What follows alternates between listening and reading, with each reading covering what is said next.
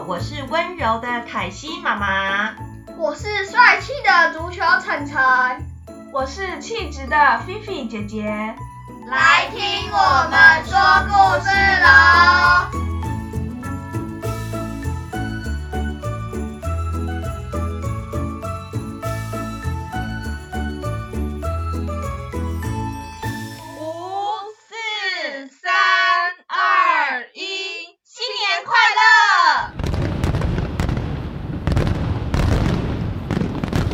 小朋友们，你们许愿了吗？有啊，可是不告诉你。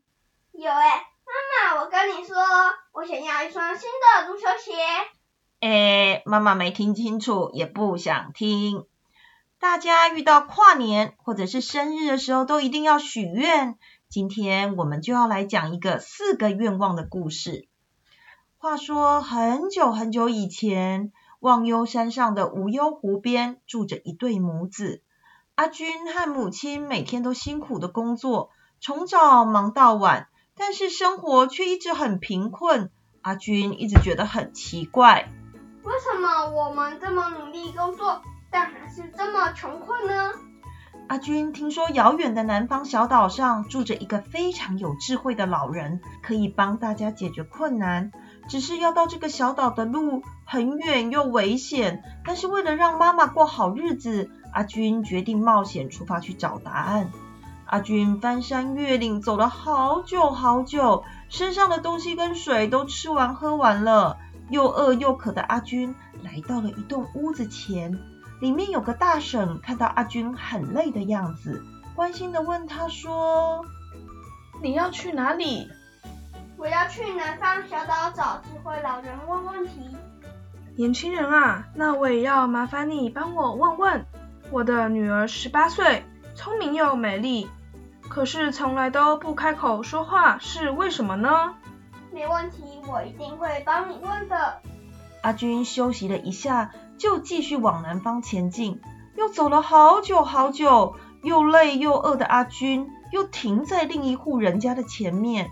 一个老伯伯看到阿军很疲累的样子，问他说：年轻人啊，你这是要赶去哪里啊？我要去南方小岛找智慧老人问问题。年轻人啊，那我也要麻烦你帮我问问，我的橘子树又高又大，为什么都只有长叶子却没有橘子呢？没问题，我一定会帮你问的。又走了好久好久，阿军来到了海边，突然咻，海上吹起了一阵风，出现了一只巨龙。年轻人，你匆匆忙忙的是要去哪里啊？我要去南方小岛找智慧的人问问题。那你也帮我问问，我不害人，也很努力照顾海里的鱼虾，为什么我在海里住了1000年还不能飞上天成为神仙呢？没问题。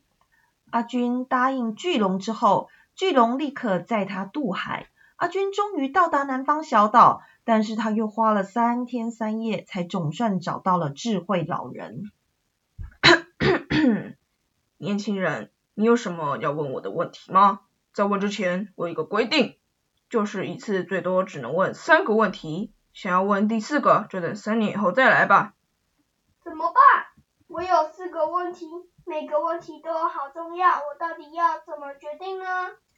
心地善良的阿军最后决定放弃自己的问题，在得到其他人的问题的答复之后，阿军便恭敬地向智慧老人说拜拜，并且离开了。阿军回到了海边，巨龙马上迫不及待地问他：智慧老人怎么说？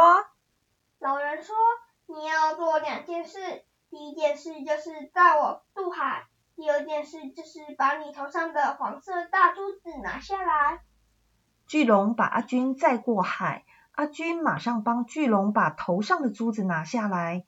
没有想到，珠子一拿下来，巨龙的头上立刻长出角，马上飞上天。巨龙大声地从天空对阿军说：珠子拿去吧，当作是我给你的谢礼。阿军带着珠子马上赶路，赶到了老伯伯家。老伯伯问他说：智慧老人怎么说？智慧老人说：你的果园里的水池底下有很多黄金，要把它全部挖出来，再用水质的水去浇橘子树，就会长出很多果实了。善良的阿军还留下来帮老贝贝的忙，等到树上结满了橘子才准备离开。看到满树的橘子，老贝贝超级感动的说：来啊阿军，这些金块送给你。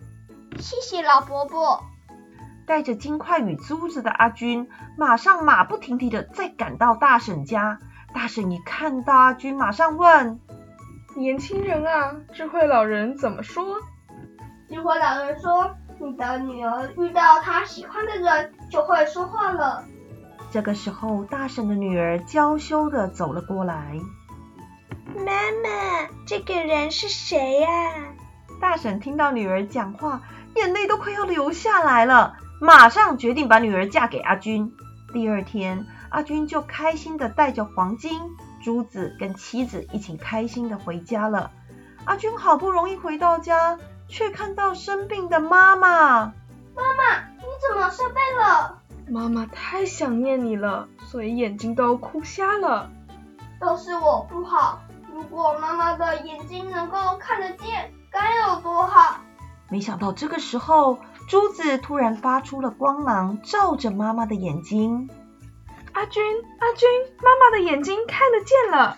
原来是巨龙的珠子是一个能让愿望成真的夜明珠，真是太感谢巨龙了。有了黄金、健康的妈妈跟贤惠的妻子，阿军超级满足的跟着妈妈跟妻子在忘忧山旁，从此过着幸福快乐的日子。晨晨啊，妈妈问你哦，如果你是阿军，你只有3个问题，你会放弃自己的问题帮别人问吗？我想不会吧，我还是会先问自己的问题。妈，可是阿军没有问到自己的问题，都帮别人问，反而得到最多耶。是啊，这个故事告诉我们，帮助别人有时候你自己会得到更多哦。听起来好像有点不太可能，但下次你们试试看，这种奇妙的事情真的会发生哦。好啊，我们会记住哦。那我们的故事今天就讲到这里咯。谢谢大家今天的收听，我们下次见哦。